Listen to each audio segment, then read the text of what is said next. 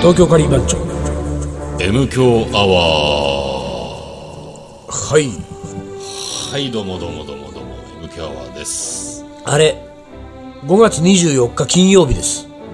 えーと明日明後日。なんと。ナチュラルハイでございます、ね毎年恒例のえもう僕らがとっ今年でても楽しみにしているねイベント、何年出てんだ連続で。東京カリー番長の、えー、僕たち自身が一番はしゃぐイベントそうだです、ね。一番はしゃぐね。一番楽しいもんね。もほんとね。うもう自由にやらせてもらってるそうからね。だよね。で食材を大量に持ち込んでそうそうもう一日中何十種類もカレーを作って。でみんなとこうなんか酒飲んでワイワイガヤガヤやると。そうなんだよ。ね。いろいろ荷物も準備しないといけない。もう本当にうなんか一日中カレー作ってるじゃん、うん。2日間丸々2日間、で夜は夜であの居酒屋番。長が始まるから、あの飲みつまみをんそうそう。作ったりね。うん。だ俺さ、あのーまた今回も、うん。結局いいものがないままあれなんだけど、いっつもああいうふうにこうなんか出張料理で屋外とかも含めてさ、行く時にさいま、未だに欲しいけど手に入ってないのは、うん。あの包丁ああを入れるやつね。そうなのよ。わかる。包丁。あれみんなどうしてんの？あの商売人料理人さんさ。なんかさ皮のさすげえいいの使って入れてたりするよねみんなね。あんの？そういうの？あるある。ちゃんとした包丁入れがあるよね。あ本当、俺包丁入れ欲しいわ、すげえ欲しい。俺ね、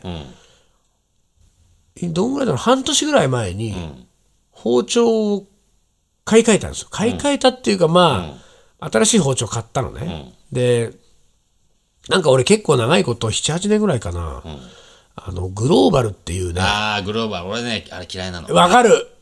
わかるのよ、全然ダメ。あのね持った時のバランスが全然悪いの。あそう。あ、そういうことで俺違うのよ、俺はね、グローバルをまあ、ずっと使ってきたんだけど、グローバルはね格好だけで決めちゃったの、最初出た当時格好はいいもんね。あのそう、なんかグリップのあのつぶつぶ感とかがね、なん。体感とね。かそういい感じじゃんと思って買ったものの、まあ別にさ、なんかその性能に優れてるとは思わないよ全然あれが、だから俺格好だけで買っちゃったものってさ、結局最終的にさ、なんだろうなって感じになるわけよ、でもっと言ったらさ誰も使ってないぐらいの頃は良かったけどさ、うん。もう今はもうみみんなんな持ってるグローバルじゃん。みんな持ってるよ。でもそうなってくるとさもう本当もう持ってるのが嫌になってくるわけ、ででもまあそうは言ってもさ包丁ってそんなにもう別に捨てて新しいものを買い替えるようなもんでもないじゃん。なかなかね。研いだらずっと使えるからさ。使えるからね。だから結局それをずっと使ってきたんだけど、うん。なんかねやっぱりね道具っていうのはね、こう昔ながらのうん普通のうん。ちゃんとしてるけど、普通のやつっていうのが一番いいなっていうのを、最近ちょっと解雇主義なんですよ。ああそうなんだ。だなんかその古き良きとかなんか昔からうん。ある何の変哲もないデザインのものとか、うんそういうものがいいなと思って、包丁で言ったらさ、あのー柄のところがさ、ん。黒くて味噌のの包丁じゃないの？味噌のとは言わないけども、あまあ、あのけ的なあさちょっとそのあの銀色のあれがねポツンポツンと丸がこうついてうんるあのまああれも一体型じゃない。であのタイプの包丁がやっぱり一番いいなと思ったわけ、かっこよくて、でなんかそういうのはまあなんかあのそういうのが多分2本ぐらいあったら、もうそれでもう一生大丈夫ぐらいな感じだなと思ってて、なんで俺こんなグローバル見てくれに騙されて買っちゃったんだと思って。である時なんかやっぱりちょっとこれは、あのどこに持ってっても恥ずかしくない。うん。もう今グローバル持ってけないも恥ずかしくない。そう。あそう。なんとなくね。だからそう思って、うん。でそれかっぱ橋でさたまたま俺鍋を買った時に、で結局鍋もさ同じよ。アルミの寸胴鍋とか、アルミの片手鍋、中尾アルミの中尾のね。のが一番いい、うん。あれが、なんだかんだ言っても、と思ってまあその鍋を買った時に、ん。あのその鍋屋にさ、んあの包丁を買いたいんだけど、ん。どっかかいい玉橋で包丁屋さんはどっかありますかっつったら「ああここの先に何軒先にありますよ」って言ったのよ、で行ったらさそこ唾屋っていうさ、包丁屋があってさ、でそこに行ったらもうずらーって並んでるじゃん、でまあ買いたいのは牛刀と、あとペティナイフと。まあその2つだったから、まあ、その2つを探そうと思ったらさ、まあいろんなまあ自分もう本当手で磨いてるやつもあるし、なんかそうじゃないやつももうすっごいいろいろあって迷っちゃってさ、かなりこうなんかいろいろ悩んだんだけど、その唾屋の大将っつうのがさ、すげえ怖い感じだしほんと。包丁持ったら刺しにい来るんじゃねやいやいや、マえかっていうジでマジで、もうね、あのね、100人、200人は刺してきたんだよ。そんなわけないだろ。そんなわけないけど、本当にね、あ、そあの、なんていうの、あの、見てくれはね、ずんぐりむっくりしてて、あの、がっしりした体型で、で、あのー目つきは。髪の毛短い目つきはさ、もうすっごい鋭いさ。う。お、、鋭い。うん。いや、すごいのよ、あその鋭さっつったら。うん。で、また声も、ガラガラの、低い声でさ、お兄ちゃん何してきたの？あのね、そっくり、超似てる。超似てる、超似てる。包丁買いに来たの？そう。で、ぶっきらぼうなのよ、喋りが。でさ、あの、まあ、俺はまだね、ん。多分、まあ、ああいう人ってすぐさ、客見てわかるわけでしょ。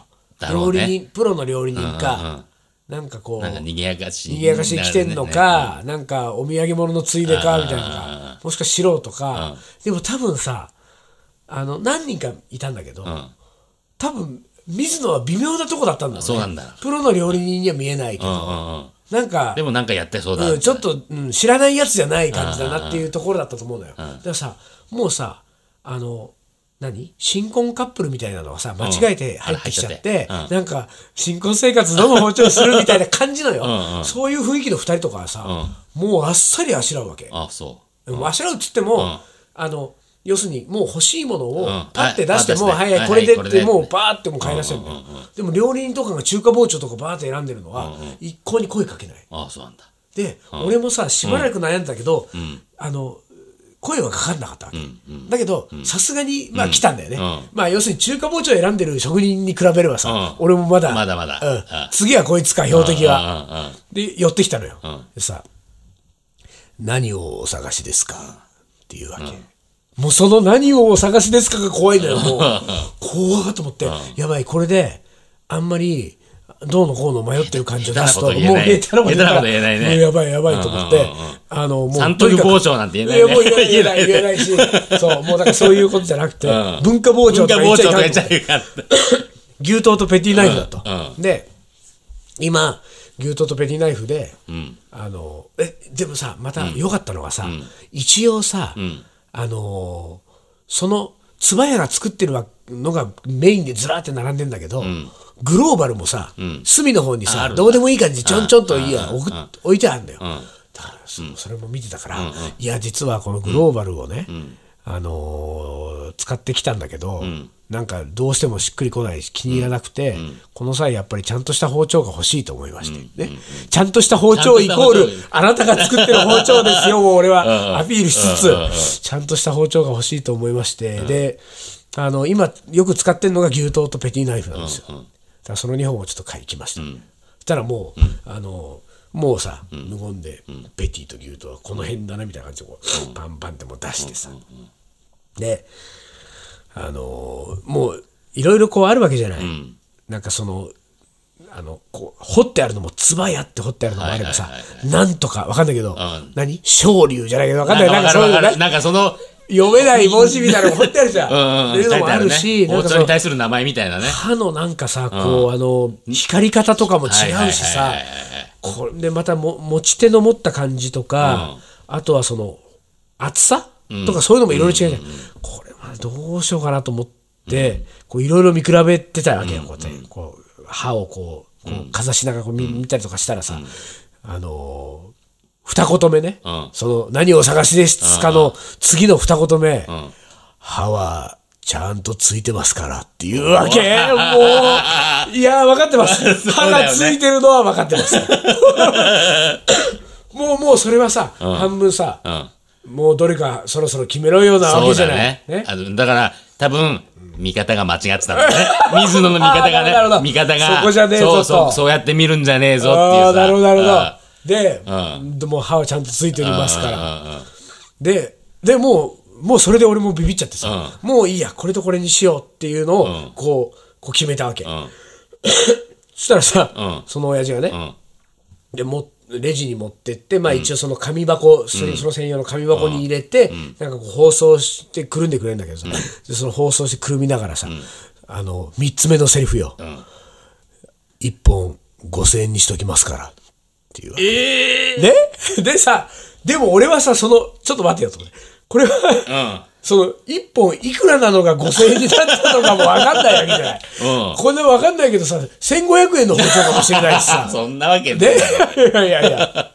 でそれが5500円ぐらいなのか5000円なのか分かんないしさ、うん。でもそんなのももう俺は聞けないと、いいやでも安い買い物じゃない？やそうだから、ん。俺のいろいろこう選んでたやつは基本的に67000円から1万いくらとか、高いやつはもう2万円近くしてるとか、でも1万円超えるのはさすがに俺も自分の腕にまだ見合ってないなと、だから1万円以内でいいっていう気はしてたのよ、なんだけどさ1本5000円にししときますから、もう言われたまま俺 日本で日本で1万円払って。さ あであれだわ、最後の最後、4つ目の言葉があったわ、帰る前に。買い前何？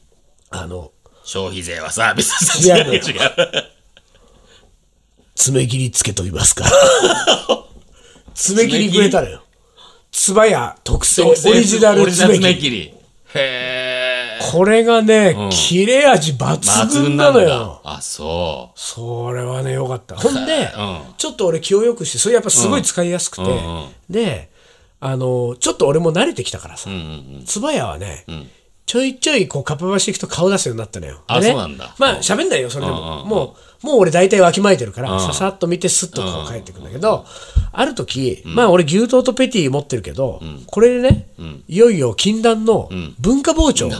文化包丁。1本、これあったらこの3本で、もう当分やっていけるぞ俺はできるなと。うんで、文化包丁買いに行こう。うんで文化包丁買いに行ってさ、もうその時にはさもう俺も慣れたもんだから、もう行ってすぐ、あのここでもう牛刀とペティはもう買って使わせてもらってるんですけど、まああと1本まあ何にでも使えるように文化包丁があった方がいいかなと思ったんで、文化包丁を買いに行きましたと、でもうもうパッと出してくれたのはもうこれでお願いします、でその時は、ピーラーを サービスでこれつけときますから。って言われたわけよ。素早このピーラーもめちゃくちゃ切れんのよそだもうね、つばや俺ちょっとね好きになっちゃったいいなあそれ。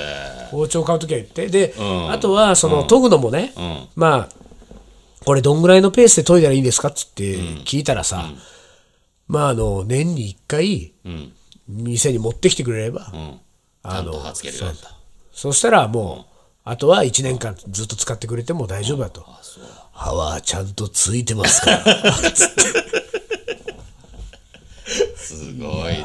ねでもね一回ねあの、なんていうかねあの買わなくてもいいから、ちょっと行ってもらいたいわ。行ってみたいかっぱ橋行った時な行ってみにつばやたいつばやあそう。あれは本当にね。その雰囲気ちょっと味わいに行ってみようかなじゃあ。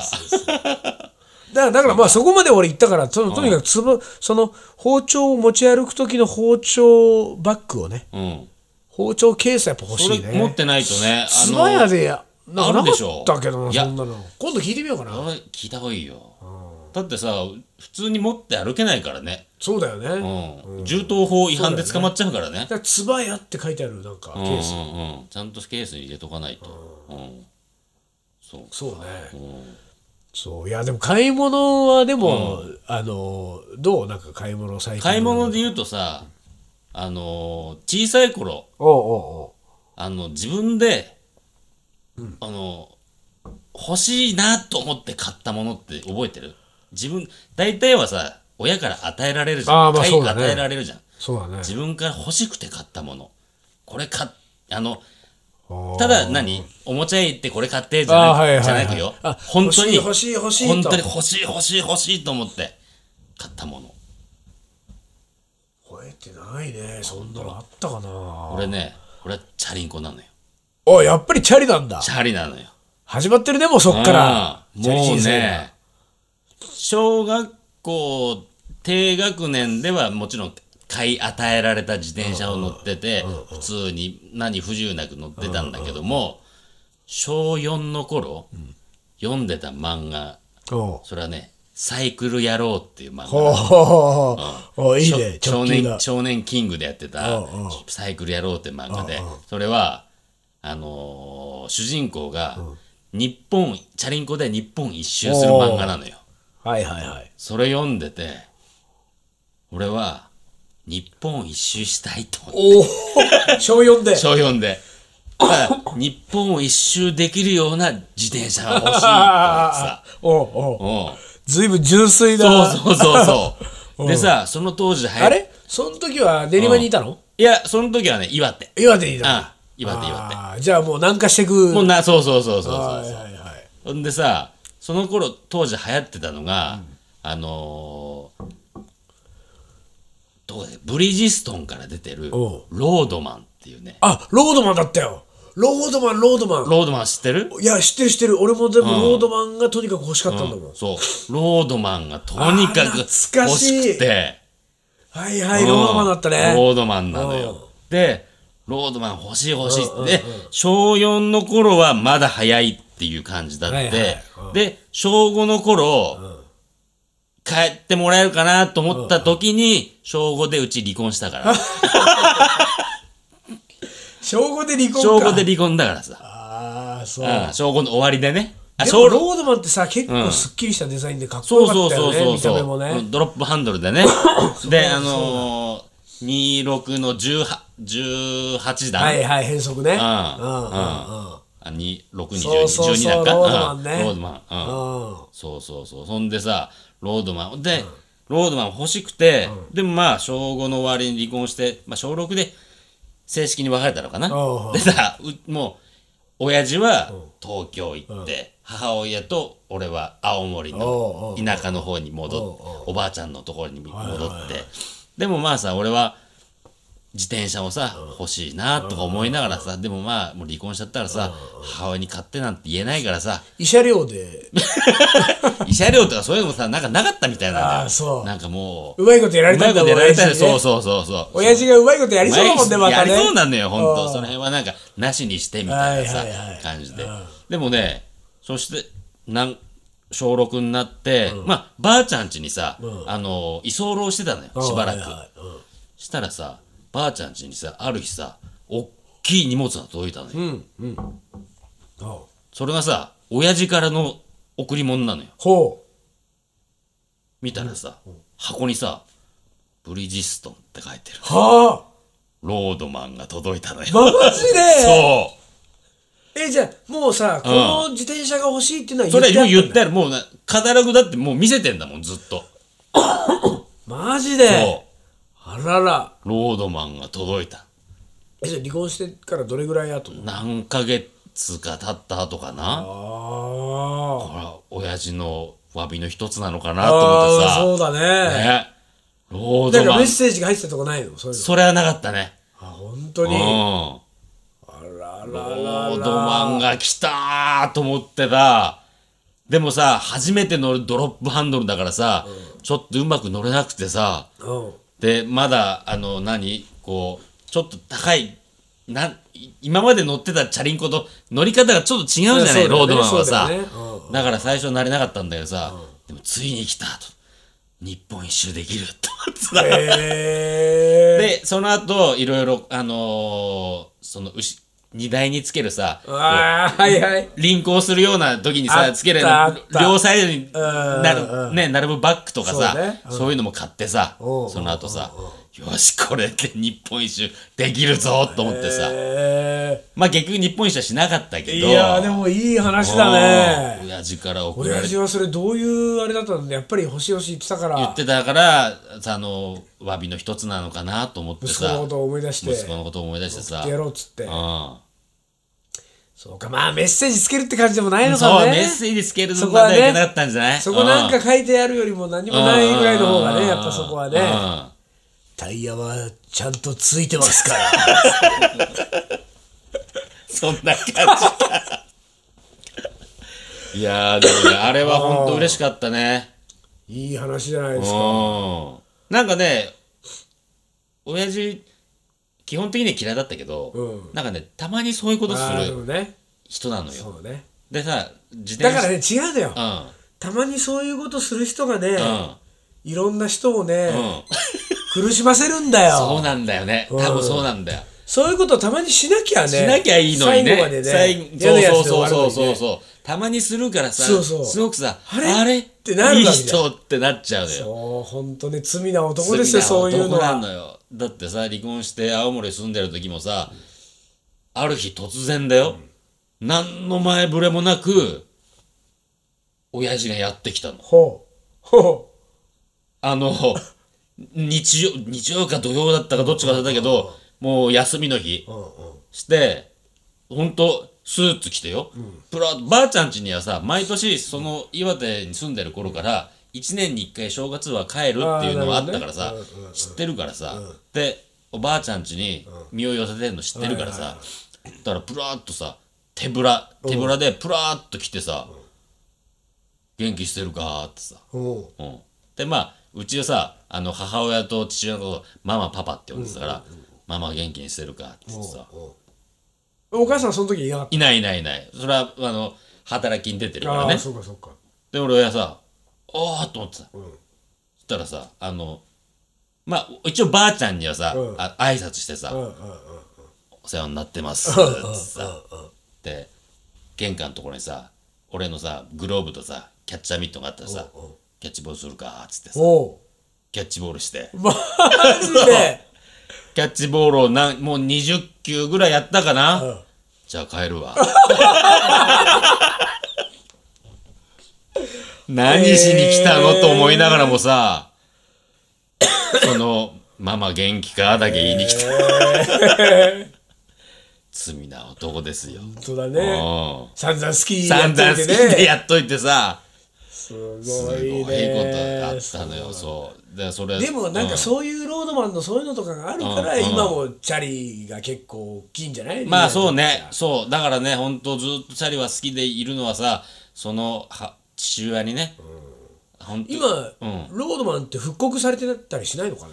ロードマンって今もあるブランドじゃないのかね？いや、ロードマンっていうブランドはもう確かないはず。ロードマンが今もあったらもうそっちを乗るべきだよ。そうだよね。だからね、ロードマンのね、あの、最後の迎え方はね、俺ね、ひどかった。俺はね、これ今でも悔やんでんだけど、高2の、高3の冬、高3の冬に、高校までさ、チャリンコで通ってたのよ。それもずっとロードマン乗っててね。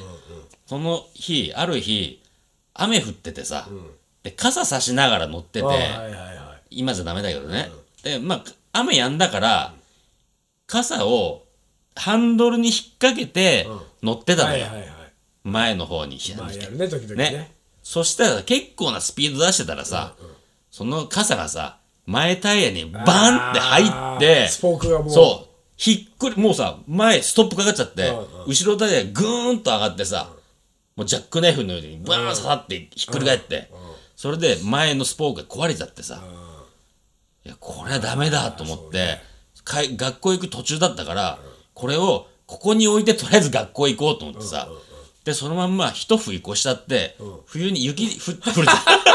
じゃん。なんでそのまま一冬越すのよ。一冬越させちゃってさ、たださ、春になってさ、取り行こうかなと思ったらさ、もうさ、もうサビサビボロボロでさ、これはもうダメだと思ってさ、もうそのまんま。あの春になってうん。雪が溶けたら、溶けてあの年賀状出てきた話あったもんね昔ね。そうそう、中学の時な。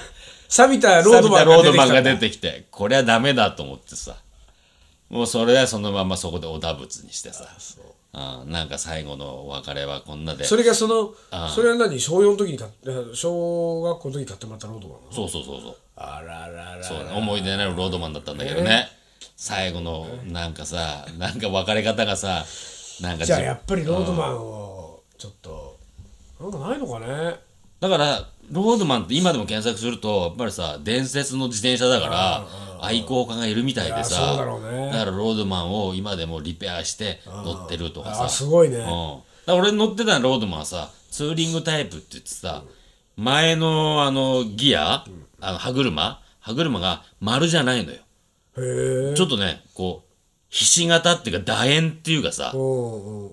だからね、こう、前をあ漕ぐときに一番こう力が入りやすいようになってるやつでさ、そういうやつと思ってたんだよね。ロードマン。懐かしいな。懐かしい。いやそんなそんな感じで。はい。いいですか？そんないろんな買い物の話でした。ね買い物の話でした。東京カリー番長思い出コレクター。はい。思い出コレクターです。いきます。はい高校時代千葉に住んでいて、吹奏楽部の指揮者の先生にほう。銀座ナイルレストランが、えーに連れて行ってもらったのが初めてのインドカレーを食べた瞬間ですごいね。千葉にいていすごいね。東銀座のナイルレストラン、東銀座だっけ、ナイルレストランに連れて行くなんてすごいね。ね。とてもカルチャーショックを受けました。その時に、えーは辛く感じましたがいまだに印象に残っていますとなるほど、うーん。チャレだね先生本当に。吹吹奏楽部の指揮者の先生がね。先生。でもねあの指揮者の先生ってね大体、ね生徒にねあのおごるんだよね。ああそうなんだ。俺ら中学の時も吹奏楽の指揮者の先生が大ラーメンをおごってくれて、へえあそういうもんなんだね。そういうもんだ。ねああいいねいいねそういうのね、指揮者の先生いいね指揮者の先生って大体おごってくれんだよ。次いきます、はいえー、白さんの自然所に行った時のこと。自然所薬膳カレーですね。ねもう十何年行ってないね俺、えー学生時代から冷え性の治療にスパイス入りカレーを食べ始めていて、薬膳カレーということで雑誌で見つけていきました、普段辛いカレーでも汗をかかなかったのに一緒に出された野草茶の 影響かもしれませんがカレーを食べながら大量の汗をかいていい気分になりましたいろんな苦い味がたまらなく体に染みて効いている感じがしました、あそこはやっぱり今でも薬膳カレーとしてはかなり有名な店なの？有名なっていうかさ薬膳カレーを大体的に歌う店があんまないからさ。だから必然的にそうなってるのかね。わかんない。今もあるのかね。あるんだと思うけどね、うん。はい。はい。いきます、えーインドカレーという小麦粉を使わないカレーを食べてからやみつきになり、スパイスの効用を知り、アーユルベーダーというインドの健康法も知り自分の中で世界が広がったたった一度のインドカレーを食べたことによって素晴らしい出会いがたくさんできた。すごいね。ららら。そんなたった一度のカレーでそこまで広がっちゃうんだ。この人ずいぶん広がっちゃったねじゃあ広がっねたね俺俺みたいにさその年間400食も食べてるのに一向に広がりない人もいるんだよ。たった一度で広がっちゃうんだ広がっちゃう人いるんだね。広がっちゃう人は広がっちゃうんだよ俺ねそうなんだよ。カレーだろうがなかろうが。なんでもなんであってもね。うん。そういうことなんだろうな。そういうことだね。うん。なんか俺も広がってみたいわ。広がってみたいね。ね。自転車乗ってるけど広がんねえしな。たった一こぎでたった一講義でなんかね。いろんな世界がないな。ないねない。いな。な次いきます。はい。え1ヶ月に1回ぐらい金曜日の夜はカレーで、大きなお鍋にいっぱい作り土日ずっとカレーだった。母親が仕事をしていたので楽ができるように、えーでも家族全員カレー好きなので、えー嫌ではなかった。初めはご飯に普通のスタイル。朝はパンと一緒に。カツカレー残り少なくなるとスープ代わり。そして最後は残った鍋にご飯を入れて。カおレー雑炊。あカレーピラフっぽいの。が少しずつ変わりながら週末はうんカレーだったのだと、えー家のカレーは市販のルーを2種類ブレンド。ある時隣の人がインドの出張土産でくれたガランマサラがカレーに加わってすごく美味しくなった。でも今は主人があまりカレーが好きではなく、えー何か一人でも楽しめないか、えーカレーでいろいろ試行錯誤をしていますと。旦那が嫌いじゃそうなっちゃうわな。そうね。それはしょうがねえなこれは。なんとかだから旦那をさカレー好きに持ってく方向をなんか考えた方がいいんじゃない？なんかあるのかね。なんか。どうなんだろうね。だからさ旦那がなぜカレーが嫌いかをさ、そっからのリサーチだよまず。そうだね。ね、そこインタビューして。カレー嫌いな人はなんで嫌いなのかちょっと興味あるね。そうそう。なんで嫌いなのっていうさ。そそこの部分を取り除いていけばうまい具合にいい同じ趣味を持てるかもしれないじゃない、そうだよね旦那が嫌いじゃちょっと難しいもんな。一人カレーっつうのもな。うん。そんなこんなで、はい。じゃあ今週は買い物の話でしたねなんかね。そうだね。ちょっとリーダーのいい話聞いちゃったね。自転車のね。ロードマンなんですよでもなんだっけ？包丁屋。何やだっけ？つばや。つば屋つば屋行ってみたいわ。ね。俺も包丁欲しいから、包丁はさ俺持った時のバランスなのよ。ああなるほど、俺だからねこうこうやって持ってみたいのどっああわかるわかち？うんわかるいいバランスってあるじゃん。るこの指に一つ指かかるね。あそこが好きですねはい、というわけで今週はこの辺で終わりにしましょうか。はい。はい。東京カリー番長のレム教アワー。この番組はリーダーと水野がお送りしました。それじゃあ今日はこの辺でおつかり。お疲れ